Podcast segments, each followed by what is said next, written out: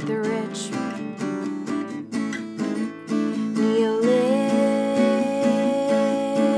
Neolibs are a bitch. Medicare for all. Bros can suck my balls. Fuck your reply guys. Please don't fuck your reply guys. Just listen to reply guys. Welcome back to Reply Guys, the leftist feminist comedy podcast for the rest of us. Hello, Julia. I am Kate Willett. Hi. Hello, Kate.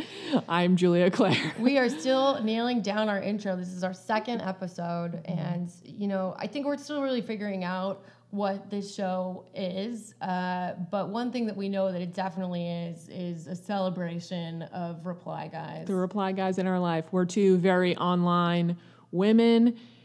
So uh, there's a lot of men in our mentions. Um, and Kate, you have a you have a good one. Yeah, so I have a reply guy of the week. Um, it's just a little background to this reply guy. So, you know, I've been venturing out onto Hinge. Uh, I'm not sure that I'm ready to date, but I, I am having kind of a thirsty summer, kind of trying to figure out, like, all right, you know, am I uh, emotionally ready to engage with humanity in, in any way whatsoever? And um, so I, I went out uh, for the first time um, on on a hinge date. I met I met this guy, and uh, he he found out that I was a comedian. I, well, he found out because I told him that, and then he.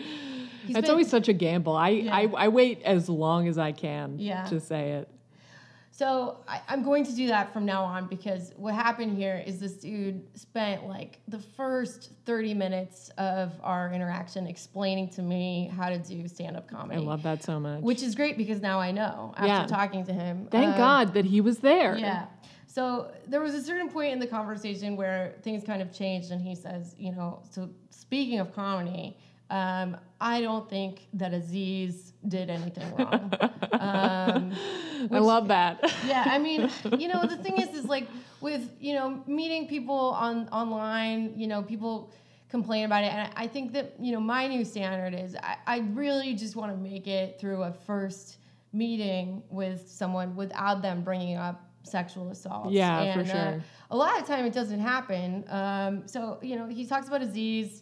Uh, he's I don't think Aziz did anything wrong. I say to him like, I really don't want to talk about this. Yeah. Um, and he's like, let's just talk about it for a second. And I'm like, I, I really don't want to talk about this. And he goes, come on, let's just talk about it a little bit. And I'm like, okay, this is now the conversational equivalent of what Aziz did wrong.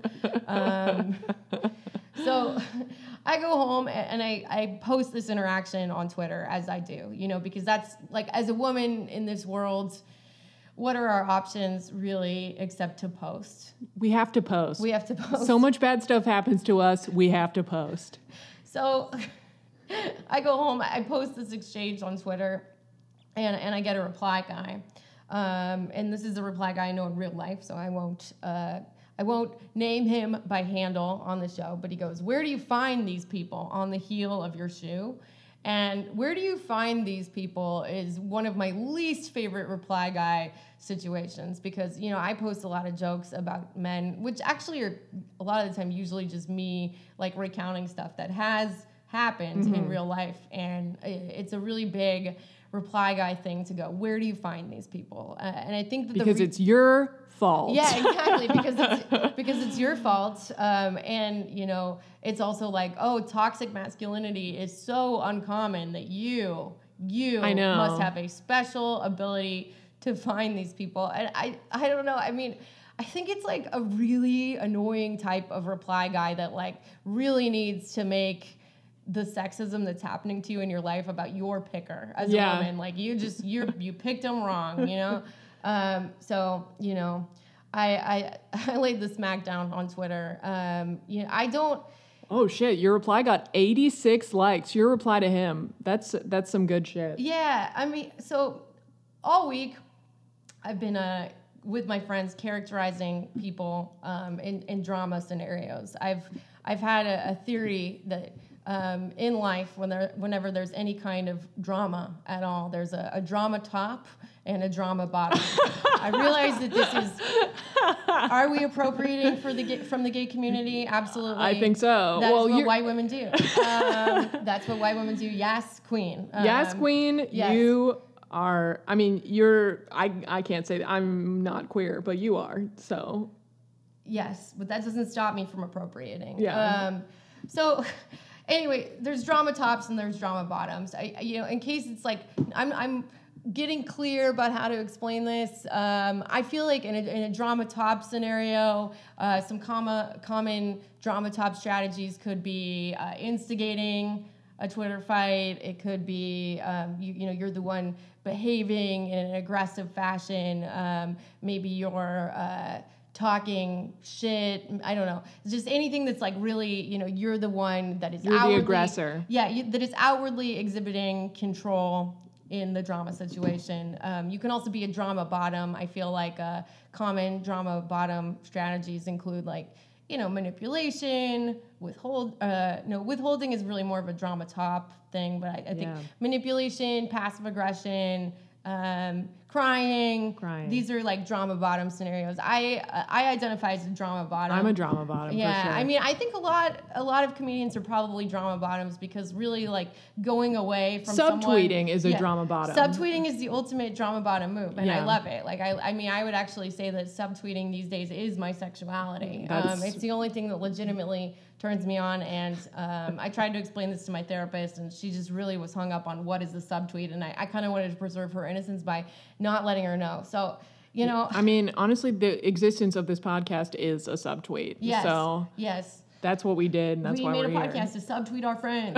um, so you know, I- I feel like uh, when I replied to this guy and got 86 likes, I uh, I was drama topping him um, in a way. I had to. Uh, yeah, I had to lay it down, and I, you know, I think that th- this kind of thing it happens to me often, and um, I think that it leads people to want to interact with me, assuming that I'm going to drama top them. Yeah. And I'm just, I'm only a top on Twitter, you know? Yeah. Like, I have to punish bad boys on Twitter, and, and I don't want to do it. Um, it's an exertion of my emotional energy in a way that I, I don't always want to. Um, but yeah, I, I had to, I had to top this man. Wow. You know? And I'm just, it's just like, it's frustrating for me because I feel like for a lot of my reply guys, like, this is what they come here for. Like, Yeah. they want to be told that they are a bad, Bad little boy.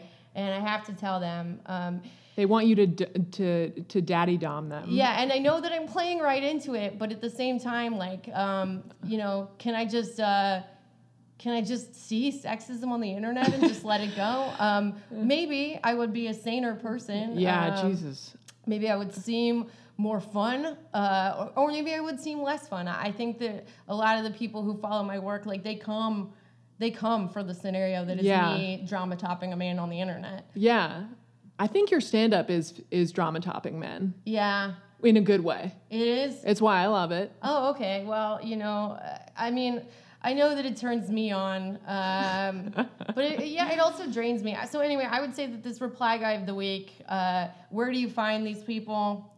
Fuck off forever with that question. Fuck off forever with that question. Uh, you're a Maybe- bad boy and you deserve to be punished, but I Do may some or may soul not have time. searching. Yeah. Yeah. Jesus Christ. Do you have a reply guy of the week? Boy, do I. Uh, yeah, I made the mistake of posting a picture of myself on uh, on Twitter. Uh, and I I used the caption "Horse Girl Summer" because uh, it's going around on Twitter, "Hot Girl Summer," that uh, that fun little meme or whatever.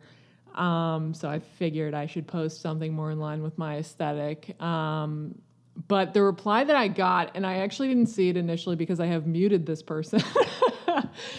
um, and I did not drama top him. I, d- I drama bottomed him by screenshotting it and posting it in my Instagram stories. Um, okay, but I will read. Screenshots are great drama bottom move. I, that's all I am. That's all I know how to do. Okay, but okay, so this is a picture of myself, and if I can say this, I look good in you the picture. You look really hot. Thank you. I'm sorry if that's objectifying. um, I look, I mean, I never think this about myself. I have raging body dysmorphia and um, I feel like garbage all the time, but I know that I look good in this picture. So there's the context for that. Okay, here's what he said You are what Stanhope would call Already not a great start. You are what Stanhope would call, quote, not stripper beautiful, but the kind of beautiful that works retail. The kind of beautiful that if your life ever flashed before your eyes, you'd have to stop at that point and jerk off. And scene. That is the end quote. Um, these are the men who frequent my mentions, and if you, I, I, this is another thing that I feel like, I think that dudes on the internet don't understand that this is shit that we get all the time, and it like, I think that there's, it's, it's kind of like the, where do you find these guys thing? It's like you don't. I think that they don't believe that this happens to us. That's why we have to screenshot it so that you believe us. Screenshots. Um, but because I screenshotted it, I did have some uh, some male allies reply to him. Uh, just quote Jesus Christ. Yeah. Plus, I love that. Like, I love that he thinks that He thinks that's a you're compliment. Dying, I know. and that you're just like you're gonna be so. I'm gonna be so pleased horny. with that. I'm gonna be so horned up by that. Like, I feel like this is a trope that men assume that we are objectifying ourselves in the same tacky ass way that they objectify us. And I do, you know, the thing is, is I do want to be objectified in, in moderation, but I like when someone objectifies me with like just, you know, the slightest little bit of finesse. Like, it can't just be like, oh man, if I had your boobs, I'd play with them all day. You Yeah. know, like, Also, it's like actually Natalie Wynn from ContraPoints made a video about this, um, in particular about how exactly that point men think that we objectify ourselves in the same way that they objectify us, and it's just not true, or that we want to be objectified by them for various reasons. Um, but it's like you know. There was this like video that went viral of like women in prison making makeup out of like prison shit. And it's like there's no men in an all women's prison. Uh, we do it for us. we do it for us, bitch. I don't know. Anyways, and also I'm not wearing a particularly come hither outfit on in this picture. Um, not that I own any such outfits. Um, but I mean, I shouldn't even have to defend it insofar as that. But yeah, I should be able to fucking post a picture of myself without somebody telling me that they want to pull over on the side of the road and jerk off. But then also in the scenario, you're dying. I know. Like that it's not even like uh, just that he Even in jer- death- even in death, I can't Well, escape. it's not even just that he wants to jerk off to you or whatever. It's that like you also have to be dying for this scenario to really turn him on. Honestly, but that makes a lot of sense because the hottest woman, the hottest woman to a man is a dead one.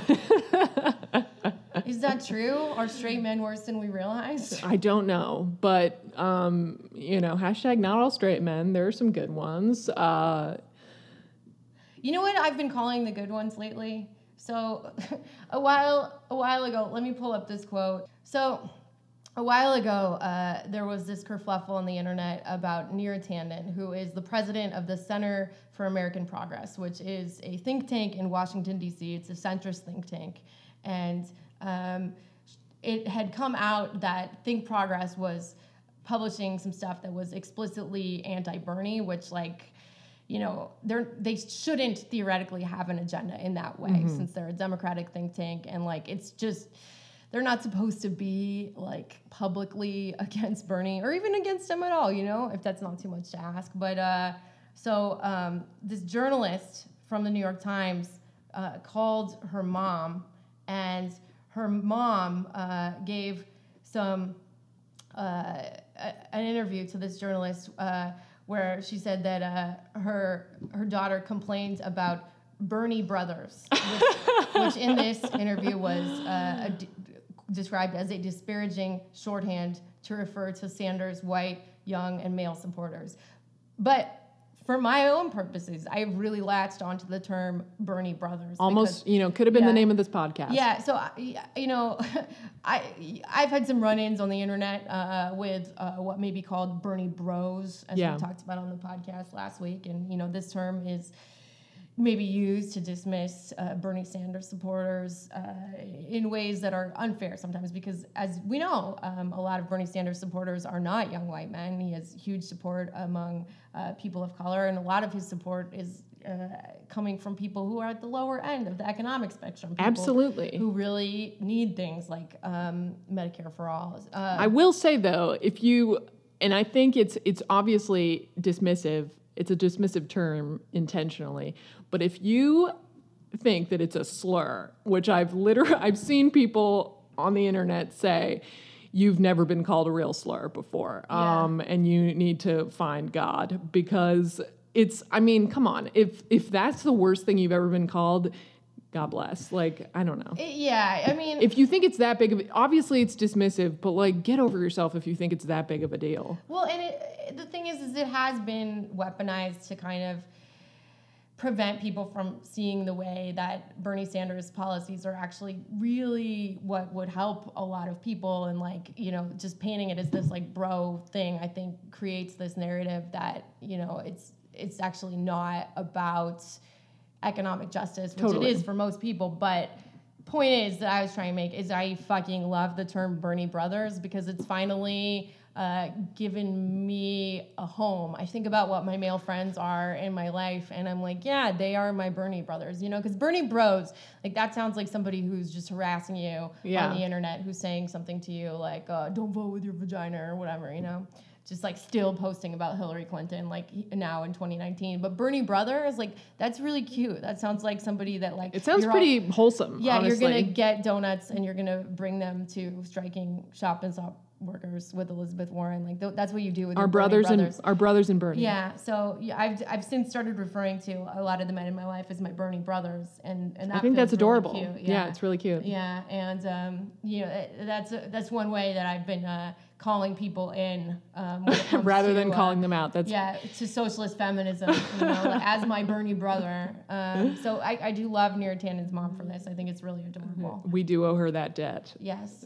Okay. Um, we know that there is, this has been a, a big couple of, of weeks in the news, and there's a lot of horrifying things happening at the border right now. And we thought that we would, it would be an injustice uh, to that topic to just only cover it briefly. So we will be uh, discussing it in a later episode. Yeah, we'd like to have a guest on the show that can really speak to what's happening there. I mean, we are uh, we are in a situation where there are concentration camps at our border, and I, I highly recommend checking out what um, Ocasio Cortez is saying on Twitter. Um, Representative Jayapal and Tlaib and Ilhan Omar.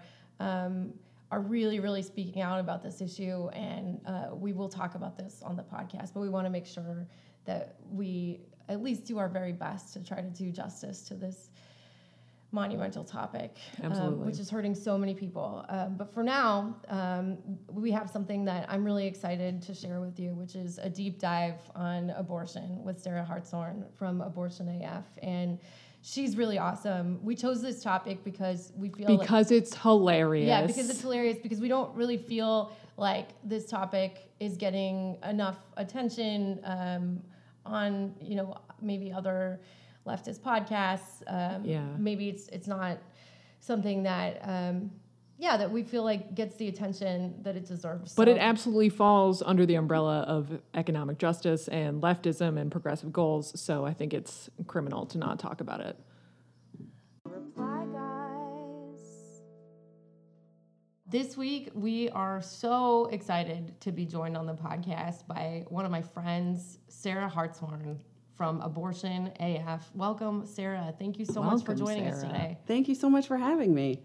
I'm so excited. So, will you tell us a little bit about what Abortion AF is? Yes, so Abortion AF is the abbreviated name of, um, it's really two organizations, they're sister organizations, but the, the biggest one is Abortion Access Front. Um, the reason there are two organizations is like a boring tax filing reason, basically. Like we have that. one organization where we can lobby against specific politicians, but donations are not tax deductible because you don't want lobbyists to have tax deductible uh, donations. Um, but then the other one is Abortion Access Front, and um, that is a regular nonprofit. Regular nonprofit in the sense that We don't lobby against specific politicians. We can't like say that person's garbage, don't vote for them. But what we can say are like facts about abortion and abortion access and uh, uh, laws that affect it. Um, and we so we are kind of a two pronged nonprofit. We do two things. One, we create content that educates people about abortion rights and about the the things that are affecting it, and then we also do a tour every year. Um, where we provide on the ground support to independent abortion clinics who provide about 65% of the abortions in America, and they are under constant attack from legislation and also uh, crazy alt right groups and um, protesters and really scary people who are like on FBI watch lists. And um, a lot of times, Planned Parenthood gets more of the donations and less of the heat. So we try to provide support to these clinics where we go. What we do on the tour is we'll go and we'll we'll visit the clinics and just be like, "Hi, what do you want? What do you need?" And they'll be like, "Take us out for drinks." And we'll take them out for drinks. And usually, when we do that, we'll find out about other things that they need, like, you know, maybe they can't find a contractor because, like, for example, when we were in Nebraska, they needed their gate fixed, and the contractor that they had been working with couldn't work with them anymore because a bunch of crazy radical anti choice people had, like, doxxed him and put all his info online Oh and started God. harassing him. And so they just needed someone to fix their gate, but they couldn't find anybody, or I'm sorry, fix their stairs. Um, so then we have a comedy show. We bring in comedians from you know all over the country that are really amazing. We do the show, and then afterwards we have a talk back, usually with someone from the clinic or with an activist from the area, and we say, "Hey, this is what your clinic is facing right now. This is what they're dealing with. These are you know um, the laws that are maybe going to be up for vote in the next election." And this is also how you can help them. And so a lot of people will be like, "Oh, I can get paid to like help." Yeah. And I can feel, you know, so we'll find someone who can fix their stairs or fix their toilet or fix their door, whatever it is. You know, we'll replace their coffee maker, just like some small thing. Um, and raise awareness in their community to then, yeah, help them g- going forward. Because a lot of times there are really strong liberal bubbles in these really conservative states, but maybe they, you know, don't necessarily know to help the independent abortion clinic. So that's sort of the two things we do. When we're in New York, we're making content, and then when we're on the road, which we're about to be, uh, we are, yeah, providing support to independent clinics, which are amazing. And yeah, they're great. They're so much fun. It's like when we talk to like even people who just, you know, do their medical records, right? They Mm-hmm. have they'll have bookkeepers or something who can't say what they do when they go on dates. Yeah. You know? Like imagine if you were going to go on a date and they're like, "What do you do?" and you're like, "Um, let's talk about anything else." you Yeah, know, like they sure. can't because it's it's literally sometimes a safety risk and also just it can be really scary and a lot of them can't really tell their families. Uh, and It was hard enough for me to tell my family that I am a comedian. yeah. I can only imagine the blowback that I would have gotten. The shame that both of us have brought upon our families. Yeah. It's incredible. Yeah. um, I, I'm really lucky. My parents are like, cool, okay. This is they're they're bemused, I think. They're but not surprised. So, other than the fact that anything indie is extremely cool, Obviously. And punk rock. yeah, very wh- punk. Why do we have indie abortion clinics? um, well, so uh, it, it, that's a great question. Independent abortion clinics um, are are really important because of a couple reasons. Number one. Um, a lot of times they are just sexual health clinics, right? And so they provide birth control and uh, you know, they can provide referrals to get your tubes tied or your a vasectomy. A lot of times they provide a lot, though they'll be the chief source of care for trans people in a certain area. Um, you know, providing hormones and also just a place where a trans person can go and talk to a doctor who will like have any idea what they're dealing with. Right. You know, um, I know that there's a big campaign right now for like a lot of like a lot of trans folks who have passing privileges will go to the doctor and they'll be like, okay, well you better get a breast exam, and they're like, okay, these are Yeah. I absolutely don't. Thank you. Um, but thank you. You know, and so yeah, that's uh, so that that's one thing, and a lot of Planned Parenthoods do that as well. But uh, a lot of Planned Parenthoods, for example, we're actually about to head to Milwaukee in a little while um, for a show, and last year when we were in Milwaukee, there was another volunteer and I, or she was. Um, I can't, she wasn't a volunteer. I forget what I forget what role she was doing on the tour. But one of us needed birth control, and one of us wanted to get an STD test.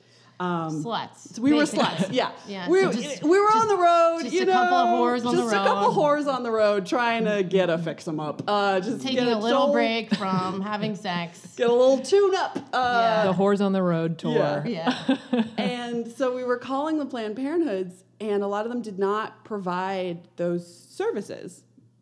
And there was one that didn't provide STI checks and didn't provide birth control, and we we happened to know for a fact that they also didn't provide abortions. And I wanted to be like, what do you do? And what what state was this? This was in uh, Milwaukee. This- So this is uh, Wisconsin. Wisconsin. Yeah.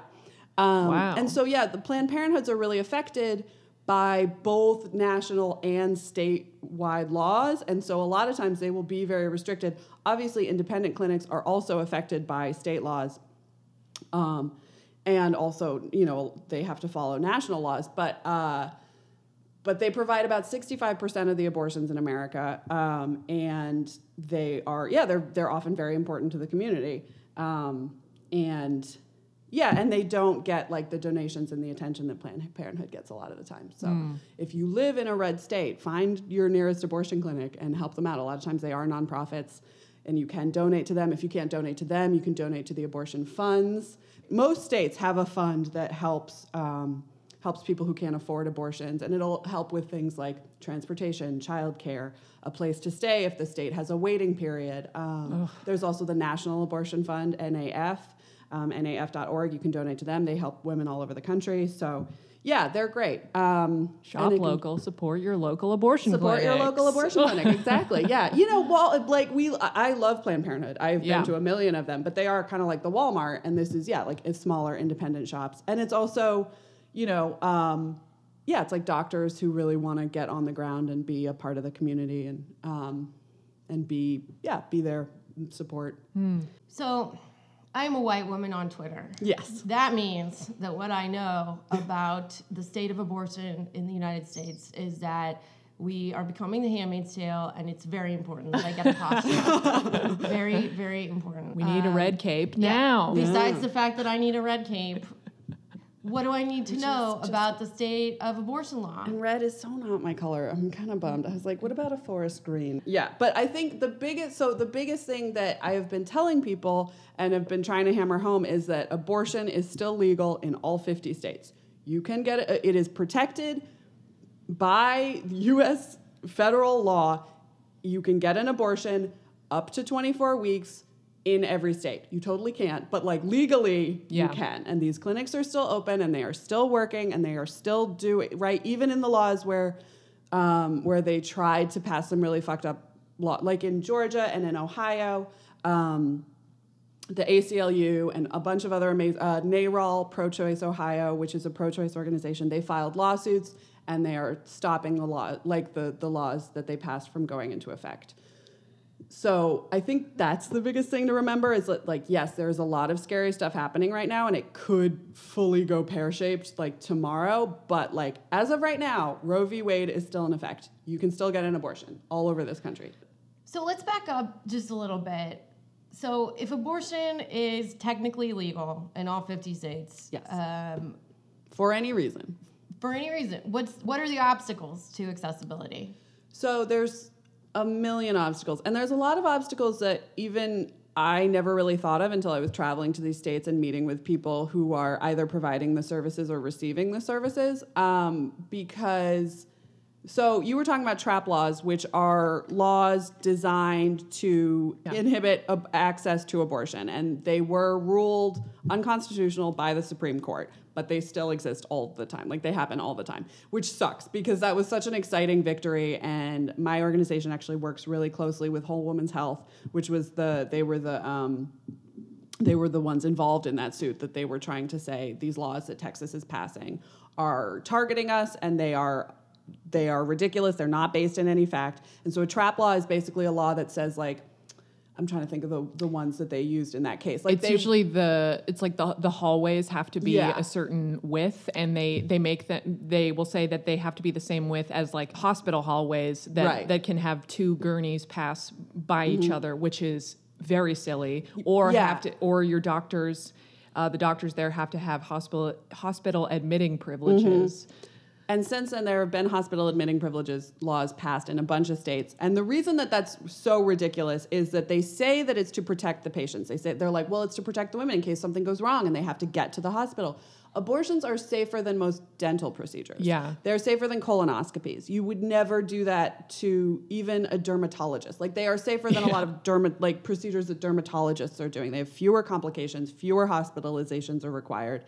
And so to put those restric- restrictions on them are obviously just because of what they do. And so, yeah, they were ruled to be unconstitutional, but they still happen all the time. So that's what a trap law is. And um, some of the restrictions and some of the reasons that there are only like one clinic in a bunch of states is that they will, yeah, they'll pass laws like you have to have hospital admitting privileges or um, you have to, uh, you can't, they tried to. this didn't pass, but it was really typical. In, uh, in Alabama, they tried to pass a law that said so the, the people who protested outside of the clinic tried to lobby to have a law passed that says the signs that we hold outside of the clinic are very upsetting and offensive to children. So the clinic should have to be far away from an elementary school. Because it's so upsetting for kids to see the signs that we are holding. It didn't pass. This is the state that they have Roy Moore.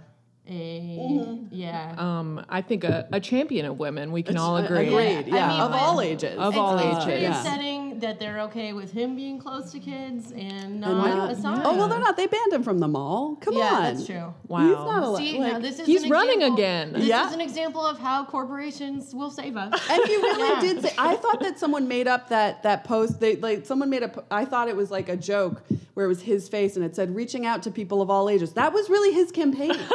that was God. really him. Anyways, Man. I can't. we have trap laws. Yes. Um, what are other obstacles to getting an abortion if you need one? So most of the people that have abortions already have kids. Uh, also, so one in four women will have an abortion in their lifetime. It used to be one in three, but thanks to O- thanks Obama for making birth control accessible, and now it's one in four, uh, which weirdly the other side never talks about. Uh, but it's one in four women. Most of them already have kids. So in laws where there's like a waiting period, a lot of times the, they, there will be laws that say you have to go in, you have to get a consultation from a doctor, and then you either have to wait one day, two days. Some states are three days. So that means if you are in a state that only has one clinic, you have to drive. Let's say you have to drive four hours. That's a that's a That's a conservative that's estimate. a conservative estimate. Some people have to drive a lot farther, especially in places like Wisconsin, uh, or Mississippi. Mississippi Yeah. The clinic in Mississippi is one of my favorite places on earth. It's the best. But anyways, uh, so you have to drive four hours. You have to find childcare. Then you Take I- off work. Take off work st- because they're not right. They're they they're not open every day of the week. The doctors do have to have lives. Uh, you have to get a consultation. Then you either have to go home or stay in, say, let's just say Jackson, Mississippi. You either have to stay in Jackson or go home. So that kind of cost is really prohibitive. And because of the Hyde Amendment, your insurance will cover none of that. And even if your insurance did cover it, let's say it covers the procedure and it covers the appointment, it doesn't cover the cost of the transportation of, say, the hotel or wherever you're staying. And uh, and so, yeah, it's just really difficult for a lot of people, especially poor people, to get an abortion. Um, and it's it, it also is just one of those things. A waiting period is just saying like we don't trust you to make a decision about your body. You have to sit and think about it like a child in timeout, uh, and it's bullshit Go to your room and think about your whoring. and think about your whoring.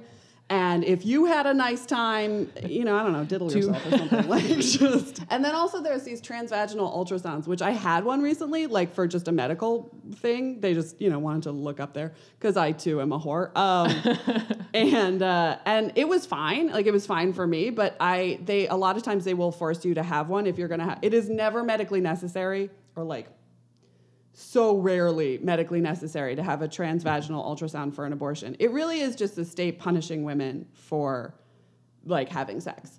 And I just when it was happening all I could think was like if I had been assaulted or if this was even if I hadn't been assaulted but this was happening to me because I needed an abortion, this would be so traumatic. Because it is it's a giant dildo that they're shoving up your twat like and it is it's not medically necessary. It, it it would feel like such a punishment. Like I would feel so punished and so shamed Yeah. like by my state government it would I, I, like and you know, again, luckily it was just like a minor medical procedure that I was having, but I was just so aware of all of the women that I'd met. Like I'd met women who had had this procedure. You know, I'd talked to people after they've had abortions, and they're fine. They're it's a minor medical procedure, but I just now I know that they also had to go through that, and it was so upsetting. It's so violating and it's just it's unnecessary and that's the point. yeah.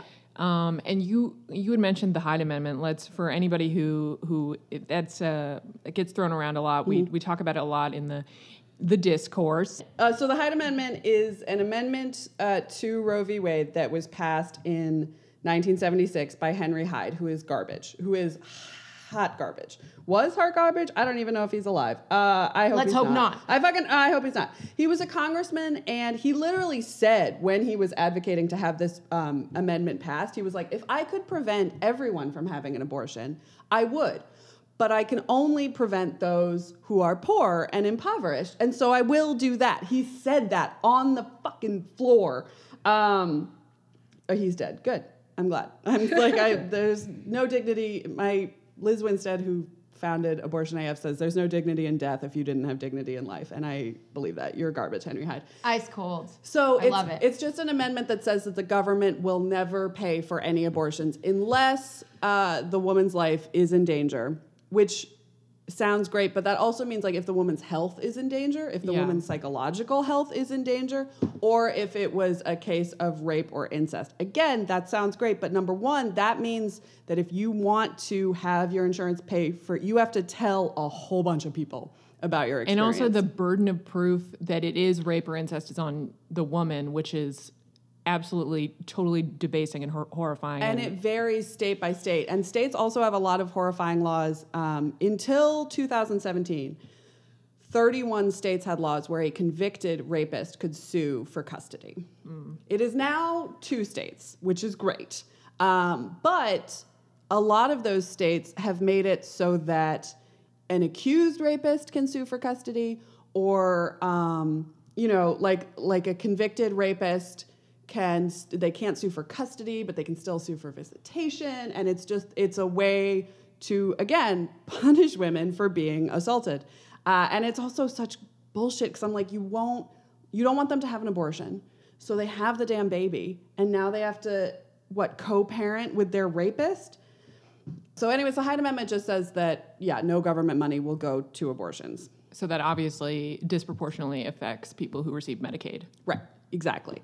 Um, and honestly, I I've seen a lot of the candidates talking a lot of talk about overturning the Hyde Amendment. I don't Let's know if it's going to Let's fucking name names. Let's name. I mean, I, Warren has talked about it. I think I'm, I can't remember if Kamala Harris has talked I about it. I think. Bernie's mentioned it. Bernie, Bernie has, has- mentioned it in the context of Medicare for All. To her credit, and she's not my first choice, but Kirsten Gillibrand brought it up in the, the debate, um, particularly as a cudgel to use against Biden's championing of um, bipartisan compromises. Yeah. Because she used the Hyde Amendment as an example. That was a, bi- a bipartisan compromise, and it completely fucking threw women under the bus. So sh- using that as an example of like, well, this is what happens when you when you're obsessed with bipartisan compromise. Oh, I, yeah, I think that's good. She's also not my first choice, but and I sometimes feel like she comes to this issue as just a convenience thing, but she has been championing it. She- I mean, she's comes really hard. yeah. She she's anchored her campaign in a lot of ways in women's issues, Mm-hmm. uh, which is limiting, but ultimately, um, you know, in Yeah. instances instances like this, it's good. yeah. Also, I think Marianne Williamson is literally going to blow smoke up a bunch of people's twats, so I that'll be love helpful. that. You know, um, Marianne Williamson, I, I don't actually know what her views are on abortion, but No d- one she definitely reminds me of the people in college that told me that I could uh, do an abortion with a tea and a spell. Yeah, yeah, oh for sure that we're yeah, crystals and prayer. and sage and hundred percent. Um, all right, so let's come back to uh, my favorite person to talk about in the world, um, Bernie Sanders.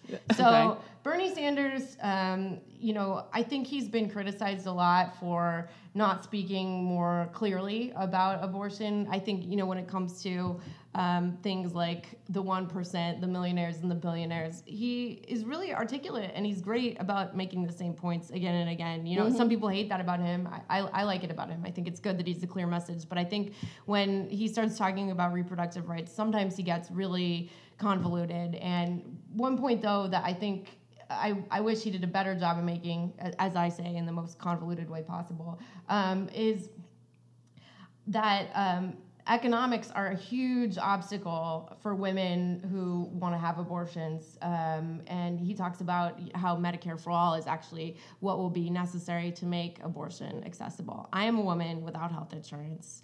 Um, I, if I needed an abortion, how much would this end up costing me? Uh, in New York, it would cost, I want to say, probably $600.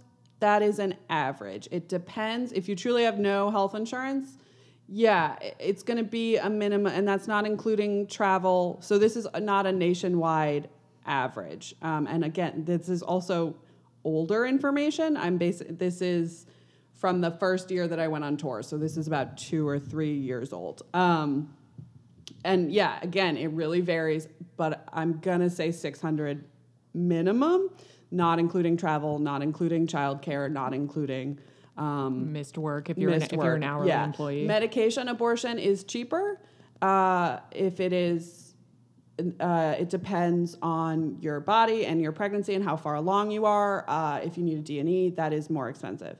So that's a that's a real soft average. Um, and it also depends a lot on the state because in some states, you know, some clinics have to hire a counselor to provide you with information. Um, To shame you. to shame you, which is and luckily the counselors are amazing, and a lot of times they are like social workers as well, and they are great. Like when we were in West Virginia, there was a woman. She didn't do the counseling, but she did do a lot of the social work, and she would work with women who either were having an abortion or who decided not to have an abortion, and she would be their neonatal social worker and she was the most badass woman I've ever met and she was so tired and we gave her a massage we like booked her a massage because we were like you are tired Yeah. and you need a break uh, because you know she's in West Virginia.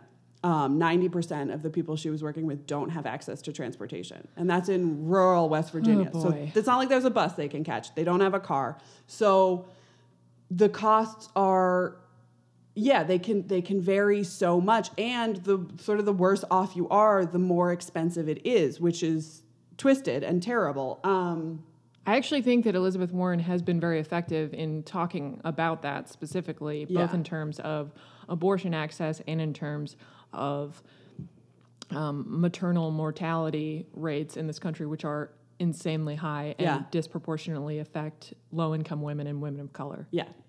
And the other thing is, is that a lot of um, clinics are forced to lie to women. And that doesn't affect the cost, but it does mean that it can make the experience more confusing and traumatic if you have to hear that the procedure you're about to have might cause depression and breast cancer, which it absolutely doesn't. A lot of states, Arkansas just passed a law that said that they had to counsel women getting medication abortion about quote unquote abortion reversal, which is that if you take the first pill and then you don't want to, you decide you don't want to have the abortion, it's possible to reverse it, which is not medically true Unless you're Marianne. unless you're Marianne. And well, right, obviously, if you stick a wand and wave some sage, that's a whole different. that's like I don't know. Marianne Williams is our she is our queen and she's everything to us. She is our witch queen, and she will save us and sage us. Um, but, But, oh, yeah. so that's even different than so like legitimate clinics have to lie to women, not Yes. even like crisis pregnancy centers, No. which we haven't talked about yet. Yeah. which are another huge issue. Yes. No, legitimate clinics and and like these are like doctors who went to medical school, right? Who mm-hmm. know better and they have to yeah, lie to their They can say that they are uh, you know, they can say this is not medically proven, but the state requires me to say that this can go, you know. Can they say that in a passive aggressive tone? They can say it in whatever tone they want. Yeah, they cannot. We not as of yet. They cannot dictate tone. This is actually why I got into. Um, this is why I decided that I want, really wanted to work for.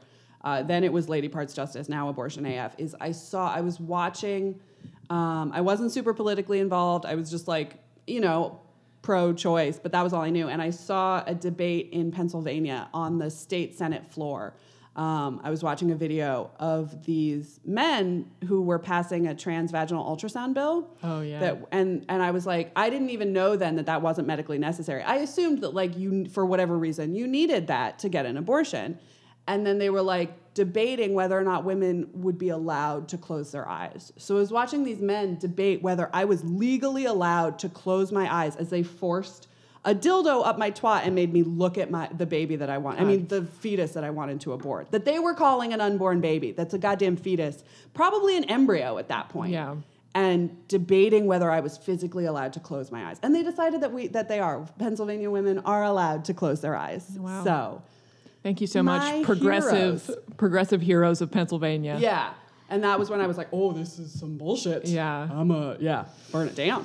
So I have a few more questions for you. Um, so one is that you know I think in this discussion um, we have talked about abortion mostly in terms of something that women need, but I do want to acknowledge that not everybody who needs an abortion uh, is a woman. Probably the majority of people, but are there ways for us to talk about this issue that one acknowledges that a lot of abortion restrictions are based in misogyny and that's real but also includes our our trans friends Yeah. as well Um, yeah, and that's something that I try to be really conscious of a lot because it is it's a delicate line, and like that's one of the reasons that we changed our name. We were Lady Parts Justice, which was referring to the time.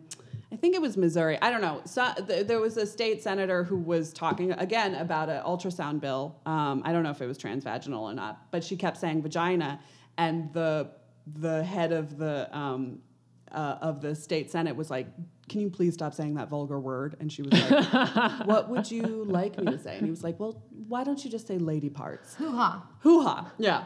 So that's that's why we had that name, but like explaining that over and over again, got, and especially in the news cycle now, where like no one remembers things from five years ago. We're like, we got to change it. So, be- and it is, uh, yeah, it is an issue that affects people of all genders. Um, I think. I don't know. Our head writer is a trans woman, and she's amazing, and she speaks a lot better, more eloquently about this than I can. But um, I think the thing for me is that, like I said, a lot of abortion clinics are providing health care to trans people. Yeah. and so it is, it is a woman's issue, and it is a an, an issue that affects everyone. Like that's Yeah. the thing, and it affects men too, right? Like their lives are better for the women in their lives having those abortions a lot of the time.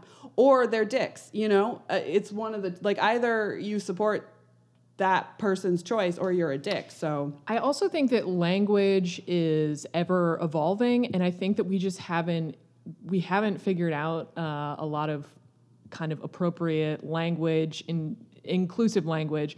Um, I know that sometimes people people you know corporations will try their best. I think that there was a uh, there was a company that called instead of saying women in referencing periods, they said menstruators. and I was like, that's not great. Uh, but it is the name of my band yeah yeah um, I was like, I know that is Metal that and is very that's that's an, a more inclusive term, but it's not all the way there. Yeah. That's a first draft name. Uh, from what i know and again i'm i don't i really don't want to speak for trans people and so you know if there's anyone listening who disagrees please let me know you can dm me Please on flood- instagram flood Please my We'll put your mentions. comments on the show if you write No, us, for sure. will read your no, for real. I really do, Yeah. and I really do want to make sure that I am speaking carefully and well and um and accurately. I'm very lucky because, but also disgustingly but Yeah. also disgustingly, Descriptively be and grossly. Very gross. Adult. I am pretty gross uh, right now. I'm pretty sweaty. Um, improving access helps trans men,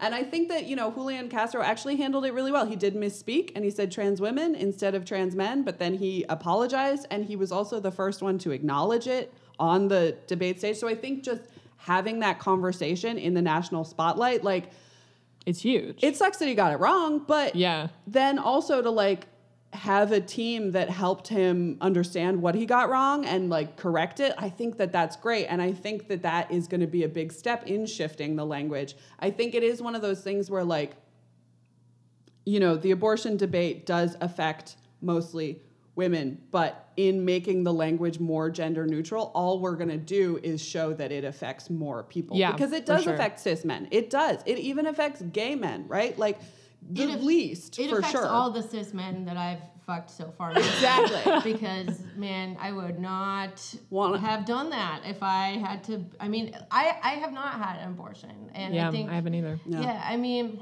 I've only had I the one God's abortion. I think if abortion were illegal, I, you know, I'd be making some different calculations in my life, um, which is maybe exactly what they want. Yeah, You know? So but- here's a, another topic I want to make sure that we get to because I think that this is the hot one Mm-hmm. that's on people's minds. Um, what happens if Roe versus Wade is overturned? What does that world look like? So, if Roe v. Wade gets overturned, a couple things will happen immediately, like that day.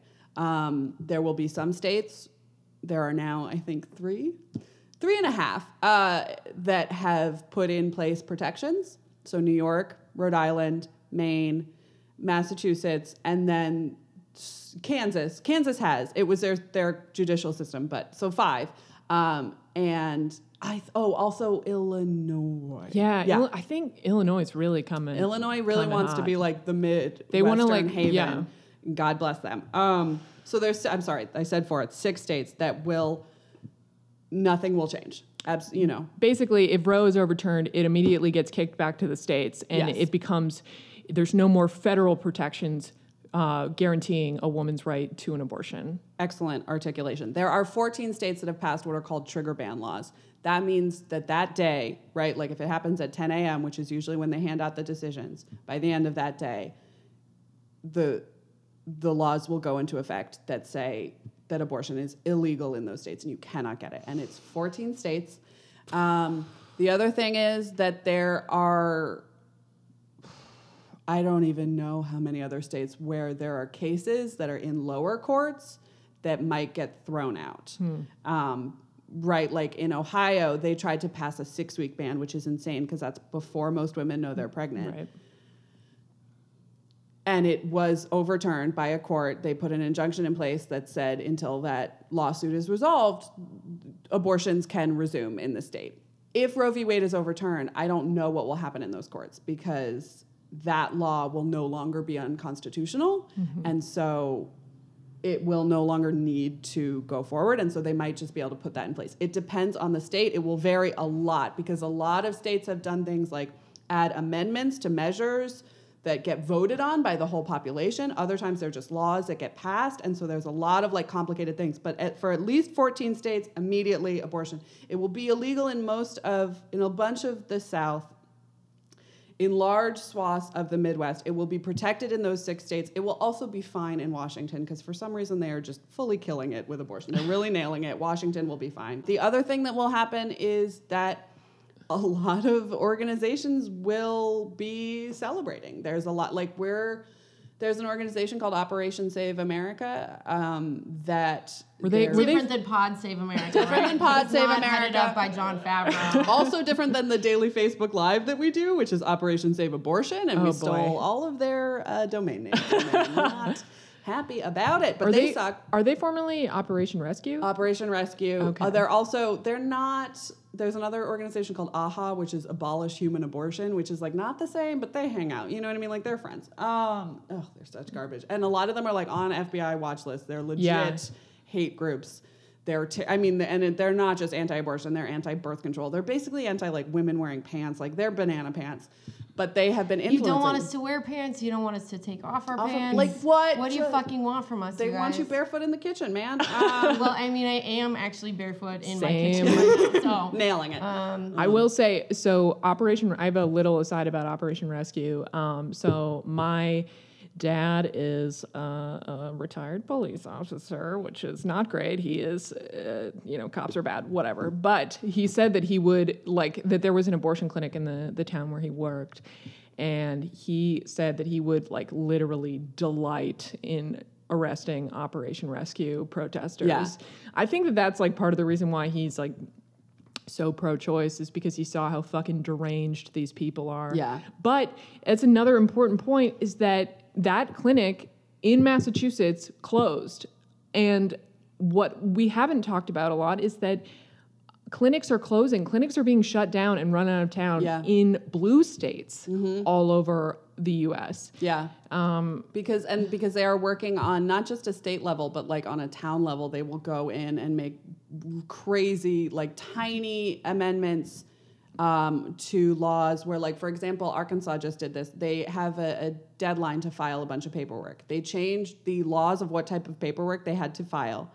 Um, they made it so that you had to ask a woman uh, whether or not she was having the abortion because the fetus had down, had Down syndrome, and if she said yes, then that put into place like this weird waiting period where they had to pull all of her medical records to find out if she'd ever done that before, mm. and they made it illegal to get an abortion if you found out the baby had Down syndrome, which is bullshit on so many levels. I don't even have time to go into it, and this is and so they pushed the deadline from November to July, and the law went into effect in July, on July 1st. So all of a sudden, these clinics had to scramble to pull together all of this paperwork, and it was really crazy. And so they will they will try and shut you down in ways like that that are just it's like death by a thousand pricks, where it's just tiny little paperwork things. Um, in Alabama, they've done similar things where it's like they have to report every uh, complication from an abortion, and I'm using air quotes, which you obviously can't um, hear because they don't make any sound. But I think uh, your tone can uh, read it. yeah. So, but it because a lot of times there will be quote unquote complications that are not related, right? Like you know, if a woman has an asthma attack and has to go to the hospital, she doesn't have her inhaler. That's not a complication of the abortion, but it, if it happens at the clinics, they get cited. I, for one, cannot believe that the home state of Roy Moore would do something would do like such that. a thing. Yeah. Uh, and Arkansas also did something similar where if a clinic has more than three complications, the doctor's license is revoked.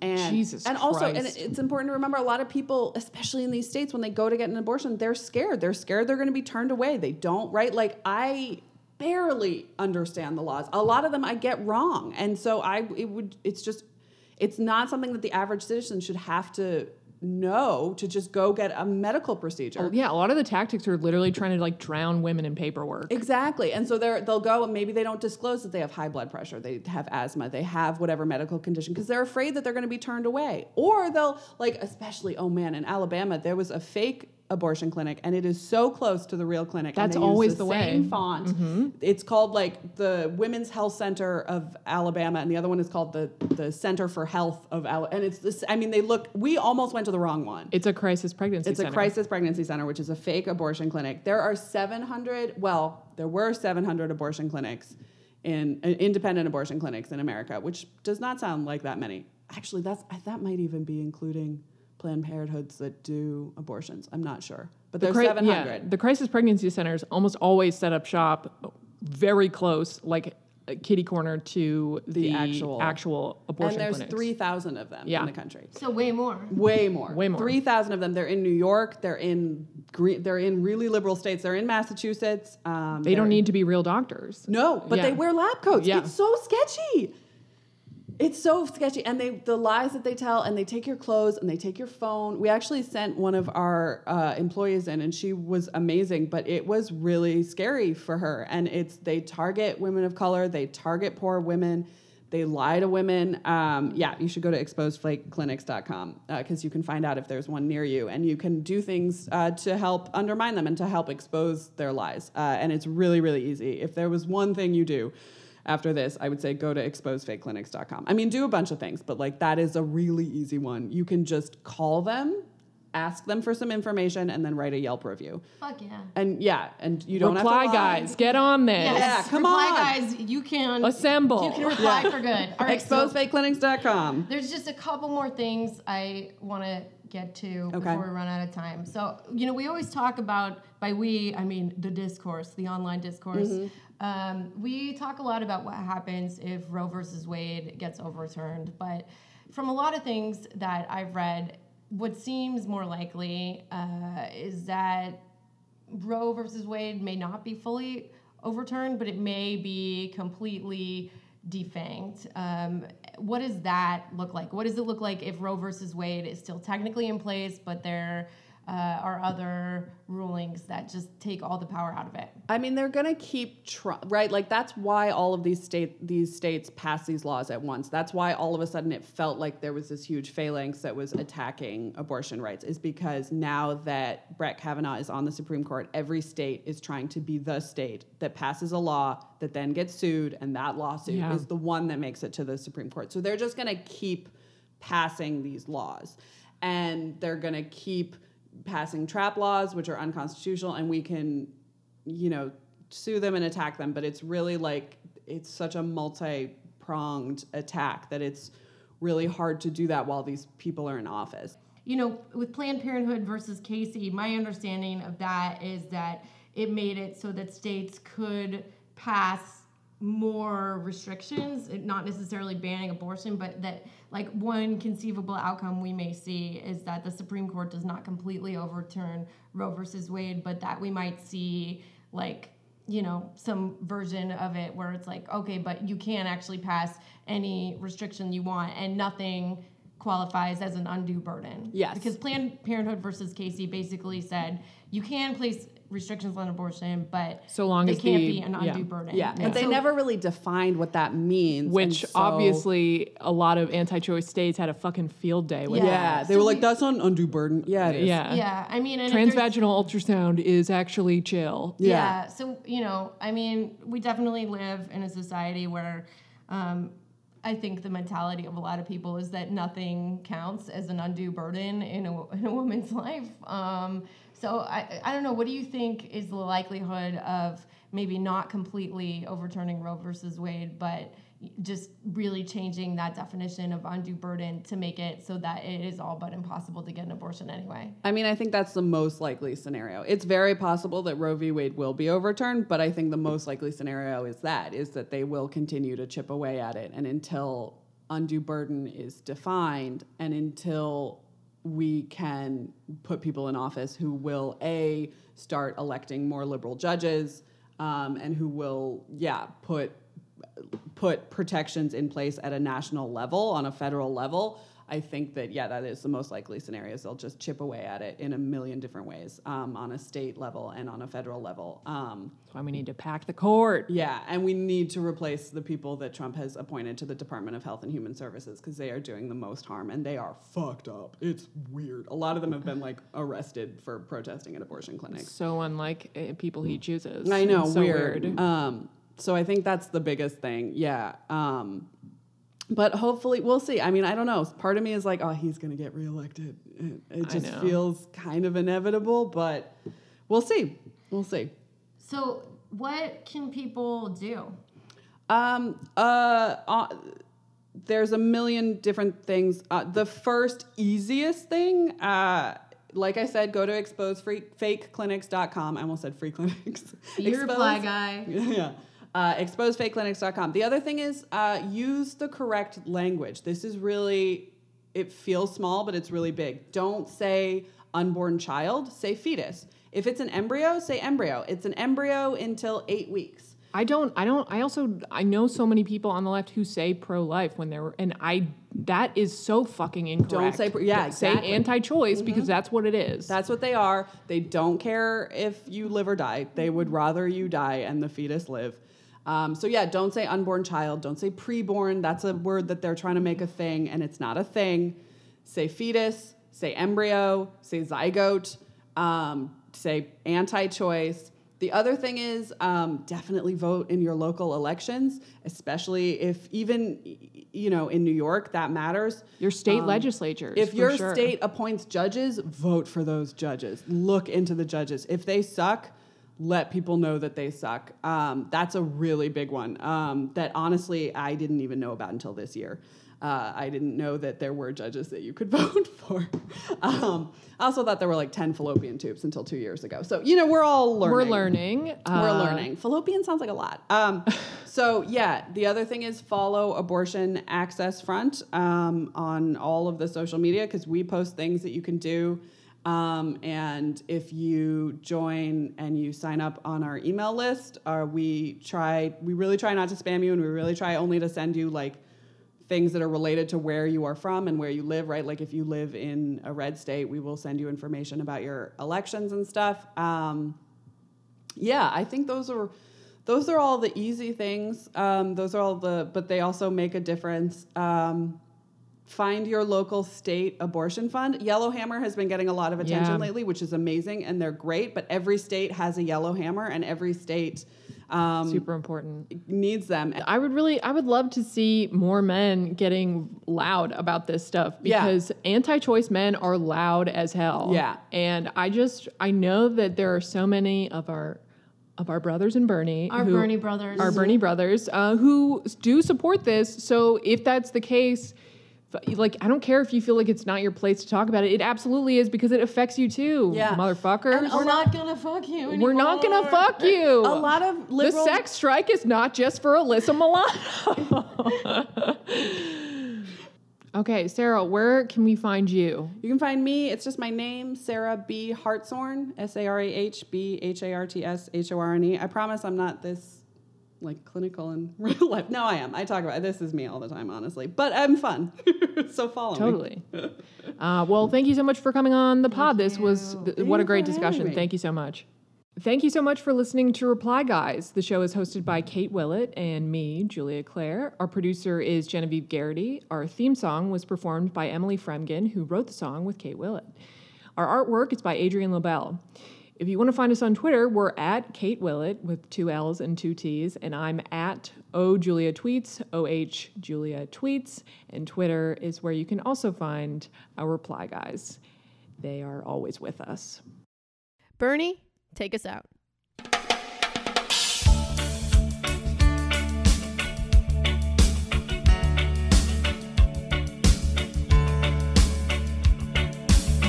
As I went walking that ribbon of highway, I saw above me that endless skyway. I saw below me that golden valley. This land was made for you and me. This land is yours.